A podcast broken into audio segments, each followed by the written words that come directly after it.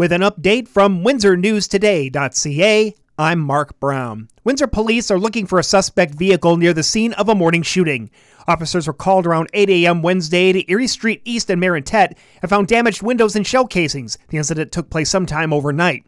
A photo and description of a pickup truck seen near the scene is up at WindsorNewsToday.ca. Talks continued Wednesday between Transit Windsor and Amalgamated Transit Union Local 616.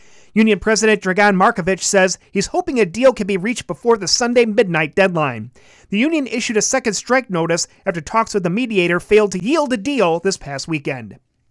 Meanwhile, the French language school board union has begun meeting with a conciliator. The AEFO, one of Ontario's big four education unions, started a three day session with a conciliator appointed by the Ontario Labour Relations Board. The union's membership voted 93% last week in favor of a strike mandate. Two other unions have agreed to new deals. A Chatham Kent man is going to prison after a fatal 2022 crash. Three vehicles were involved in the collision in Leamington, which killed two women. Jacob Fair pleaded guilty to two counts each of impaired and dangerous driving causing death, plus one count of driving while prohibited. He was sentenced to nine years.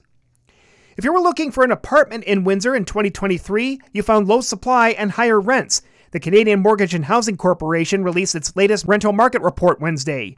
Windsor's overall vacancy rate went up slightly to 2%, but is still historically low. It's also low in London, too. It's at 1.4%.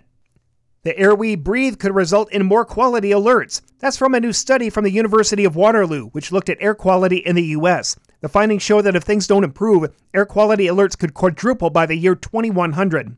The study also says most of the poor air quality is along the U.S. eastern seaboard. Canada's air, though, remains relatively clean.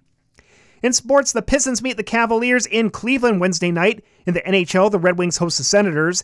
In Junior B, LaSalle takes on Listowel, and in Junior C, Amherstburg visits Wheatley.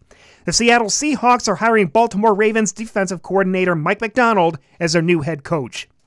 Wednesday night's weather windy and plus one under mostly cloudy skies. Cloudy Thursday with rain or drizzle up to five. More of the same Thursday night and minus one for the low. I'm Mark Brown. For more on these and other stories, go to windsornewstoday.ca.